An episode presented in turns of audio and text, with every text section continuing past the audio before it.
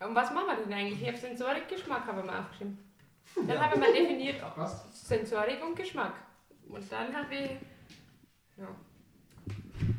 Ja, Sensorik und Geschmack. Starten wir noch da mal rein. Sensorik und Geschmack. Geil, wir haben jetzt so 0,0 drüber geredet, sondern Simon nimmt einfach nur. Hast du Record gedrückt?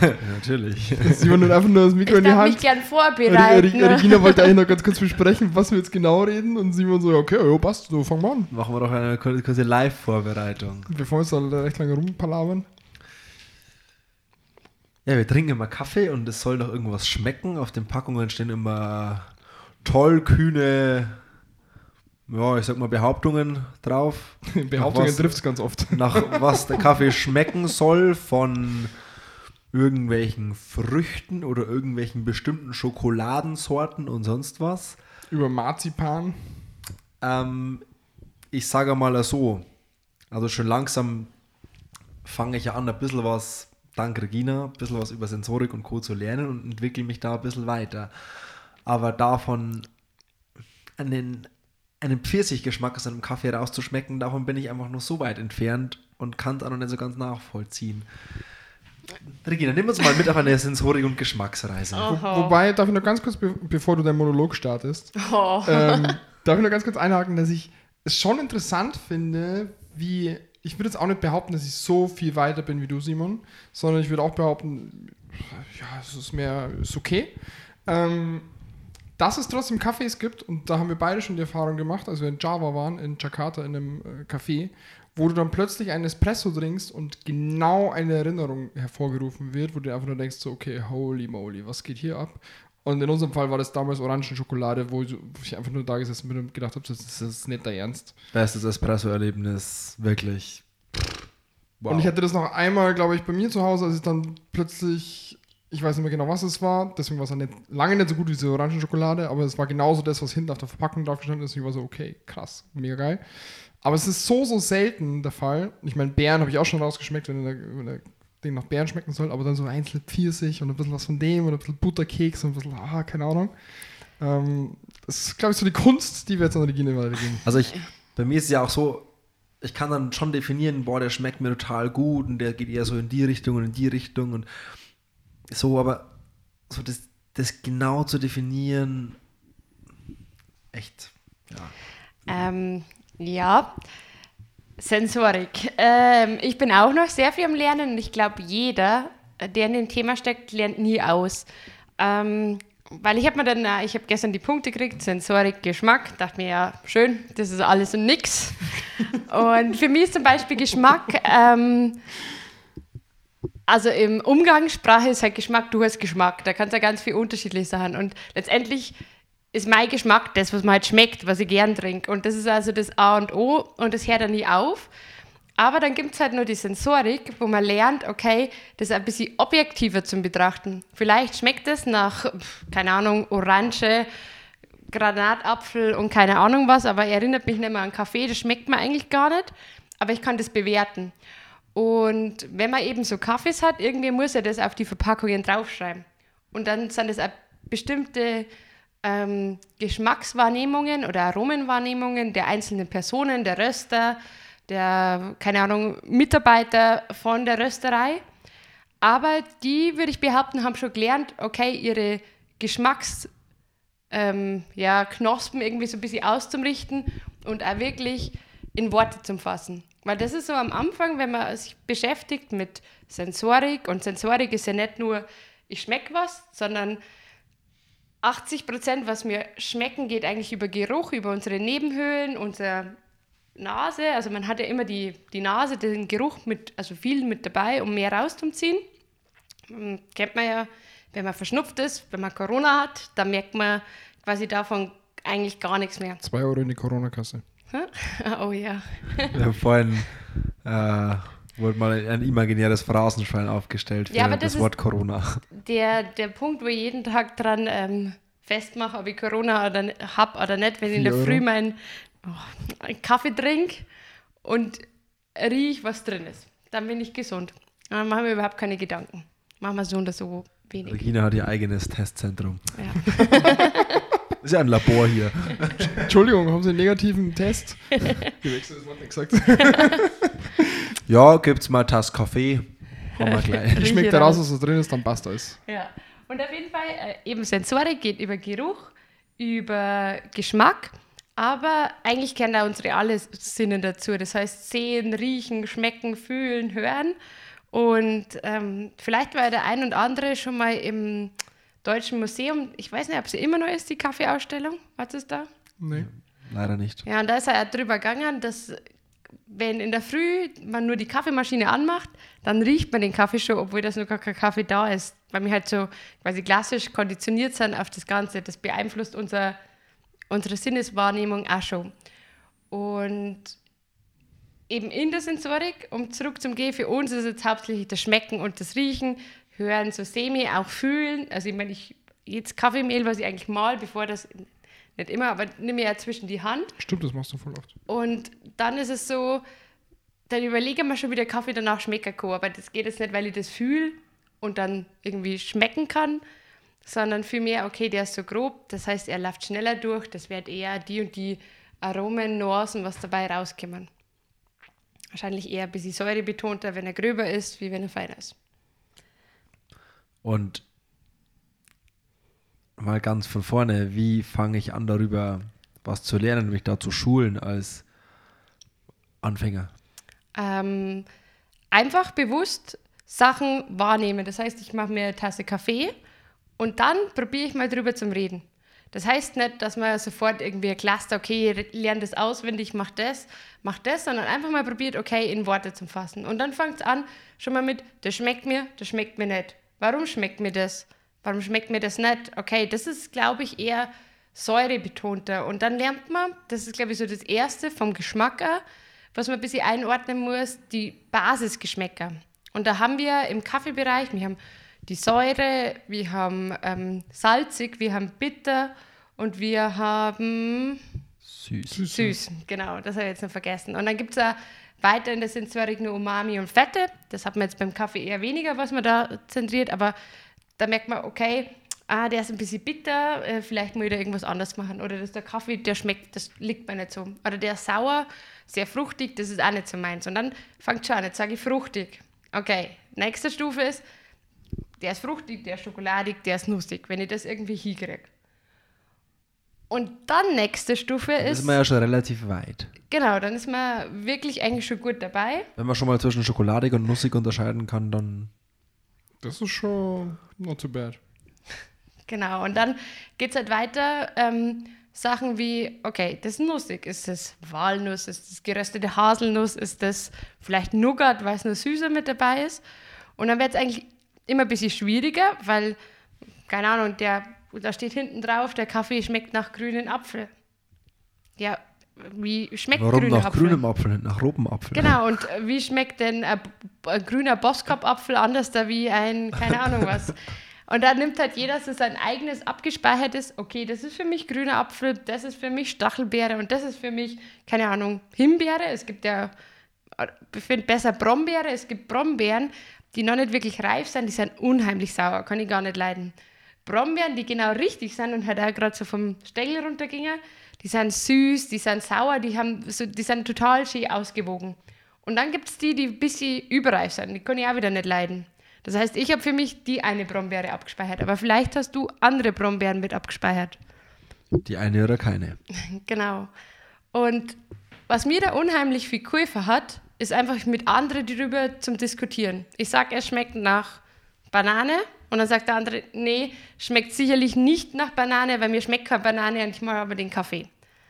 Und dann ähm, hat, man, also, hat man durch den Austausch viel mehr, dass man sensibilisiert wird. Und ich glaube, eines meiner wichtigsten Erlebnisse war, ähm, wie ich auf, in Nicaragua war, auf dem Fincas Mirisch. Und da haben wir jeden Tag in der Früh Cupping gemacht. Da haben wir, keine Ahnung, 40 Cafés durch. Und dann fangen die an, irgendwie sagen, okay, Fehlernote, da ist ein Potato drin, da ist ein Stinker Bean, da ist keine Ahnung. Ich dachte mir, okay, er schmeckt mir nicht, aber dass das jetzt genau diese Fehlerbohne war, das möchte er mal Kinder. Und dann kriegt man das aber relativ schnell mit hin. Stichwort Cupping. Mhm.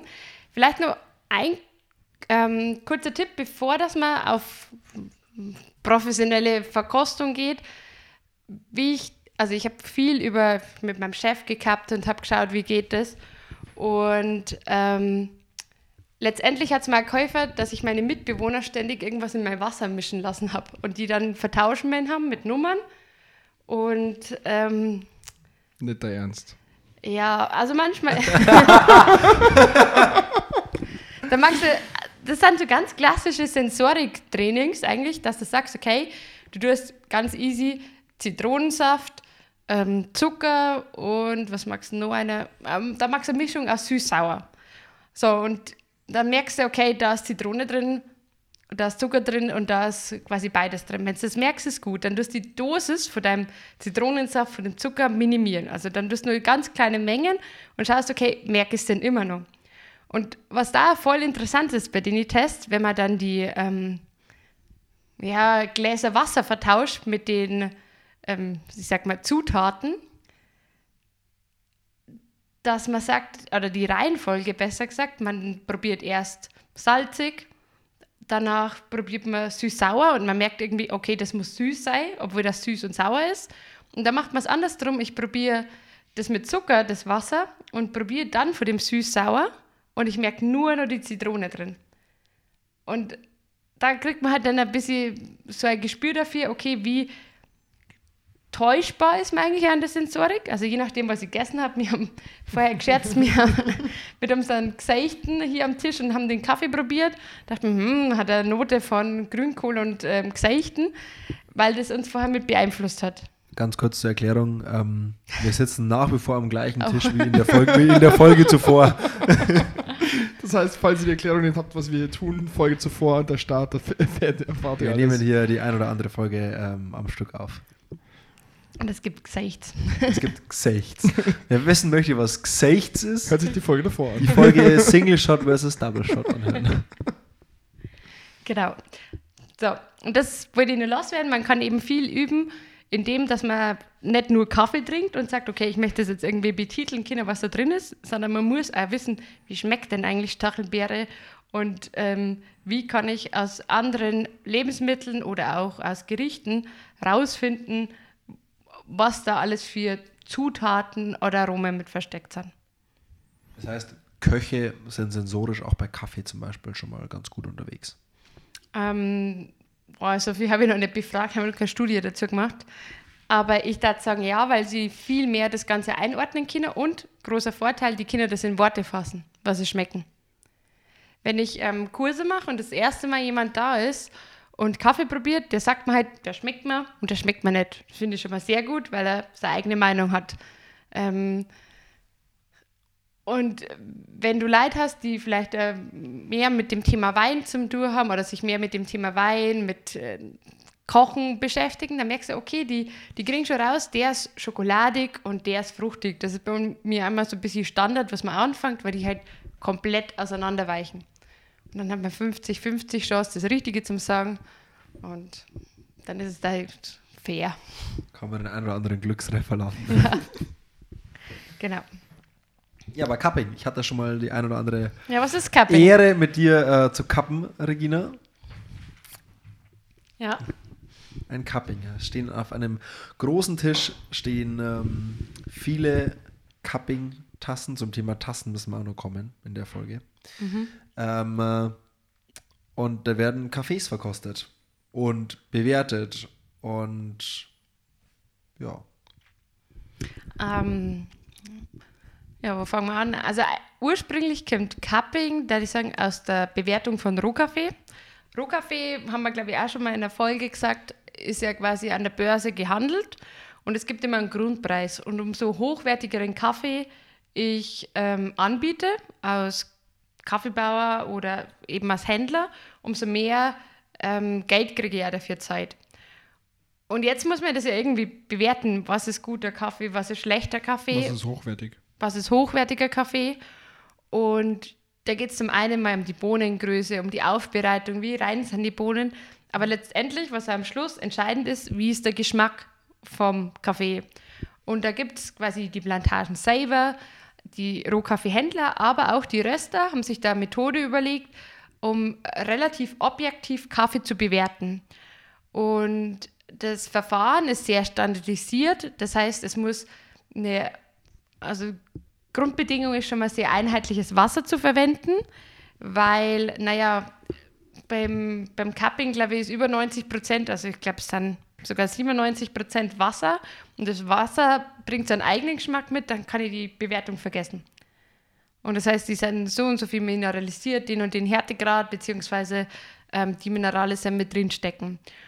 Und das nächste ist, naja, jeder, der sich mit verschiedenen Zubereitungsarten, egal ob Espresso oder Filterkaffee, schon ein bisschen beschäftigt hat, weiß, es ist unheimlich schwierig, eins zu eins hintereinander die gleiche äh, Kaffeequalität zu brühen. Magst einen Espresso, probierst ihn und du alles genauso und es schmeckt trotzdem irgendwie anders. Da. Und ähm, um das ein bisschen zu vereinfachen oder die Methode, wie man den Kaffee da brüht, macht man so eine Art, keine Ahnung, man hat immer unterschiedliche Begriffe, griechischen Kaffee, türkischen Kaffee. Letztendlich ist es einfach nur, man malt das Kaffeemehl an einem einheitlichen Mahlgrad, hat bestimmte Tassen, in denen ich einfach nur das Mahl gut eingebe und dann mit einer Wassertemperatur von ja, standardisiert 93 Grad mit übergieße. Und dann habe ich vier Minuten Zeit, dass der Kaffee ziehen kann. Bevor dass ich das Wasser anfange zum Gießen, bewertet man den Kaffee einmal im trockenen Zustand. Wie riecht der? Wie riecht das gemahlene Kaffeemehl? Und nach vier Minuten hat man eben so einen Wecker da, dann klingelt es, dann bricht man die Kruste. Das wiederum ist ja sehr ähnlich zum Stempelkannenverfahren, was wir vorgestellt haben, ähm, dass ich da oben, die, manche nennen es Crema, die weiße Schicht vor dem Kaffee mit dem Löffel durchbricht da gibt es ja spezielle Cupping-Löffel. Das sind Suppenlöffel, die etwas runder geformt sind. Und ähm, dabei rieche ich dann an die Tasse, okay, was für Aromen nehme ich gerade alles mit meiner Nase wahr und kann den schon mal gut mit einschätzen.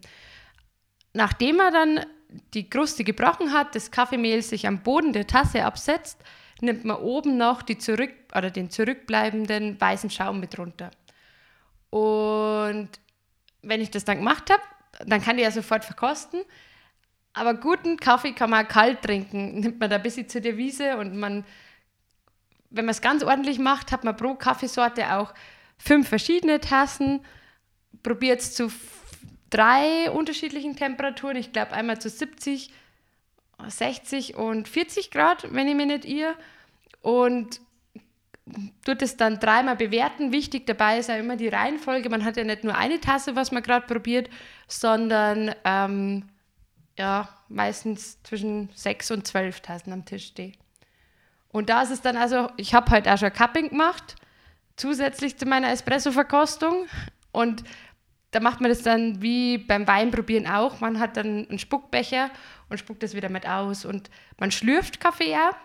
Ähm, hat auch wieder einen sensorischen Hintergrund. Umso mehr quasi Luft ich mit einbringe, umso mehr geht er über meine Nebenhöhlen als Geruch in mein Gehirn oben und sagt, das ist Beere, das ist ähm, keine Ahnung was alles. Die Pfirsich im Kaffee. Also wenn ihr jemanden im Kaffee sieht, der seinen Kaffee schlürft, dann ist er nicht unanständig, sondern der will einfach nur schmecken, wie der Kaffee schmeckt. Genau, also ich habe mal so ein Cupping, also Nein, ich habe das Cupping nicht mit meinem Neffen gemacht, aber mein Neffe hat gehabt, der ist jetzt, ich glaube, sieben. Und ähm, ja, das war ganz nett, weil er dann daheim auch geschlürft hat beim Suppeessen. er wollte Suppe schmecken. Genau, und dann hat er auch gesagt, oder dann hat meine Schwester gesagt, ey, Tim, ist einmal ordentlich. Regina hat das auch so gemacht. Aber die Tante hat gesagt, wenn ich schlürfe, dann schmecke ich die Suppe besser. Tja, Süß. dahin waren die Manieren. Ja. Also das Cupping werden quasi auch die Bohnen ähm, beim Rohkaffee-Produzenten bewertet und, genau. eingeordnet und die Qualität abgestuft, abgestuft. eingestuft eigentlich besser. Und wichtig ist auch, man probiert da nicht den aufgebrühten Rohkaffee, sondern da gibt es auch einheitliche Richtlinien, in welchem Röstgrad der Kaffee gemahlen ist. Meistens sind die relativ hell gemahlen, auch standardisiert, aber durch die Erfahrung der Röster, ähm, und auch der Tester weiß man, okay, der Kaffee kann die und die Noten und mehr mit rausbringen. Das heißt, es gibt ein international standardisiertes Kaffeebewertungssystem. Eigentlich schon, wobei da gibt es ja mehrere verschiedene. Es gibt Aber es geht zumindest in eine Richtung. Genau, es gibt den Q-Grader, es gibt von der SCA ähm, verschiedene Stufen, es gibt ja den Cup of Excellent. Ich glaube, die haben das von der SCA und Mischung, da kenne ich mich nicht so genau aus. Aber es ist schon in eine Richtung standardisiert, sodass man das irgendwo in Worten fassen kann. Und ja, ich hatte ab und zu mit mir schon so einen Bewertungsbogen durchgemacht. Ähm, ja, ich muss mal kurz herholen, was da alles gibt. Der rechnet mir dann die Punkte zusammen. Es gibt immer, es gibt Maximum 100 Punkte. Und ich würde mal sagen, ein Kaffee mit 80 Punkten ist schon ein sehr guter Kaffee. Das heißt, jeder quasi probiert den Kaffee für sich und jeder gibt für sich selber in der entsprechenden Kategorie Punkte her und danach wird einfach geschaut, hey, pass auf, wie viele Punkte kriegt er so im Durchschnitt bei verschiedenen Menschen. Oder? Die Kategorien sind Säure, Süße, Körper, Geruch. Genau, Geruch meinst du Aroma? Gesamteindruck. Gesamteindruck? Balance wird man ah ja, Balance gibt es noch. mit reingenommen, ob es Fehlernoten mit drin gibt. Ähm, das ist sehr speziell, wie rein die Tassen sind. Also gerade wenn man fünf verschiedene Tassen probiert, ob die wirklich alle gleich schmecken oder unterschiedlich. Und ähm, dann, glaube ich, hast du eh schon alles gesagt. Wir haben Aroma, wir haben Geschmack, wir haben Säure, wir haben Körper, wir haben die Balance, wir haben die Süße, wir haben die Einheit, die Reinheit und das Gesamterscheinungsbild. Ja, genau. und diese ganzen, und man, man bewertet, du bewertest jetzt da die ganze Zeit Geschmäcker und, und, und Geschmacksnoten, die müssen ja irgendwie in die Kaffeebohne reinkommen. Die werden ja nicht ähm, von Beerenstaub übergossen. Denkst das, du? Wie das ist nämlich ganz interessant. Ja, ich wurde letztens gefragt, weil Kaffee nach, keine Ahnung, Schokolade geschmeckt hat, ob der vegan ist der Kaffee.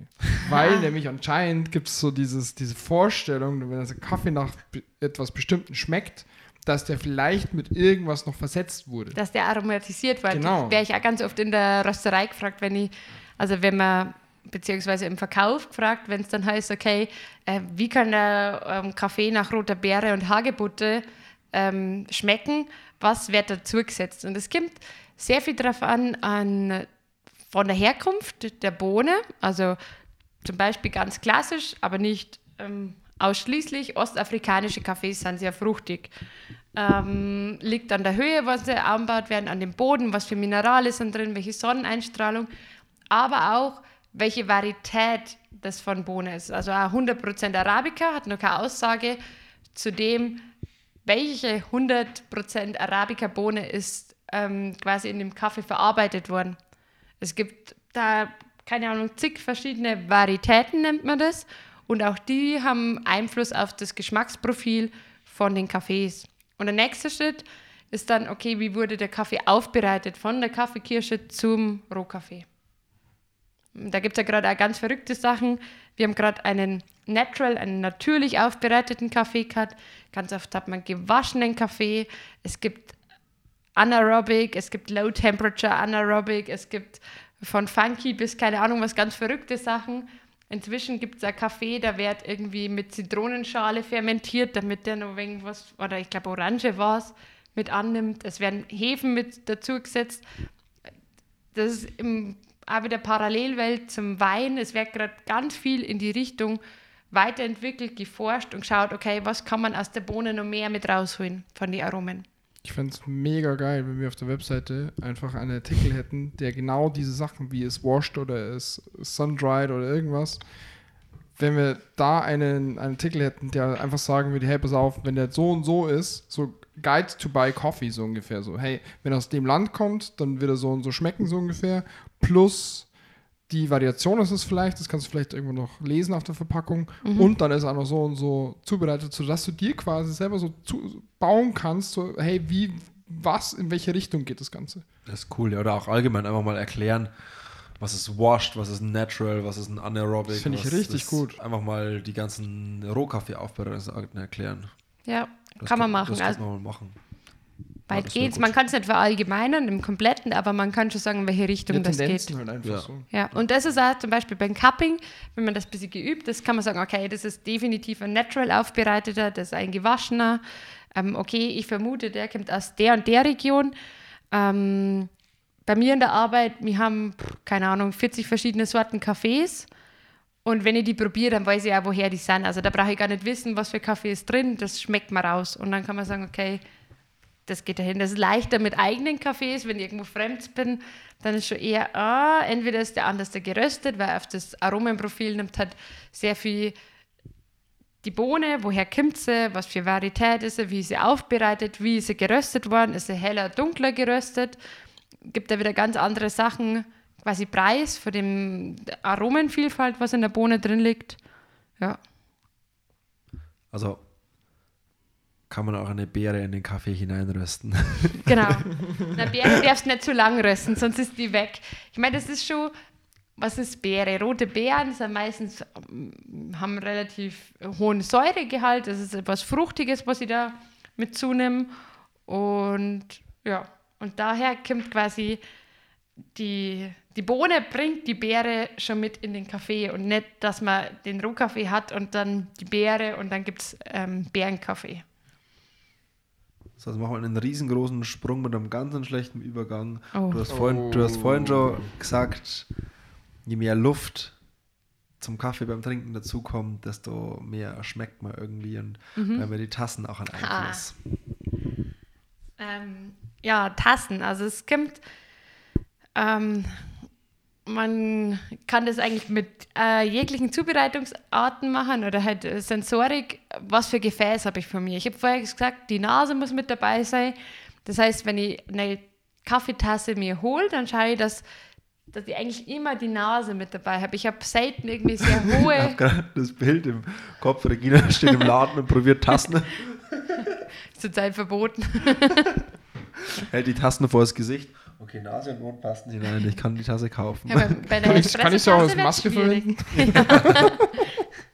Ja. Regina, Regina hat, einen hat, einen, hat, den Durchmesser gemessen, wie groß es mindestens sein muss, dass Mund und Nase hineingehen. Steht im Laden und misst Tasten mit Maßband aus. genau, so läuft das bei mir. Ähm, du, mich würde es nicht wundern. Hey. nee.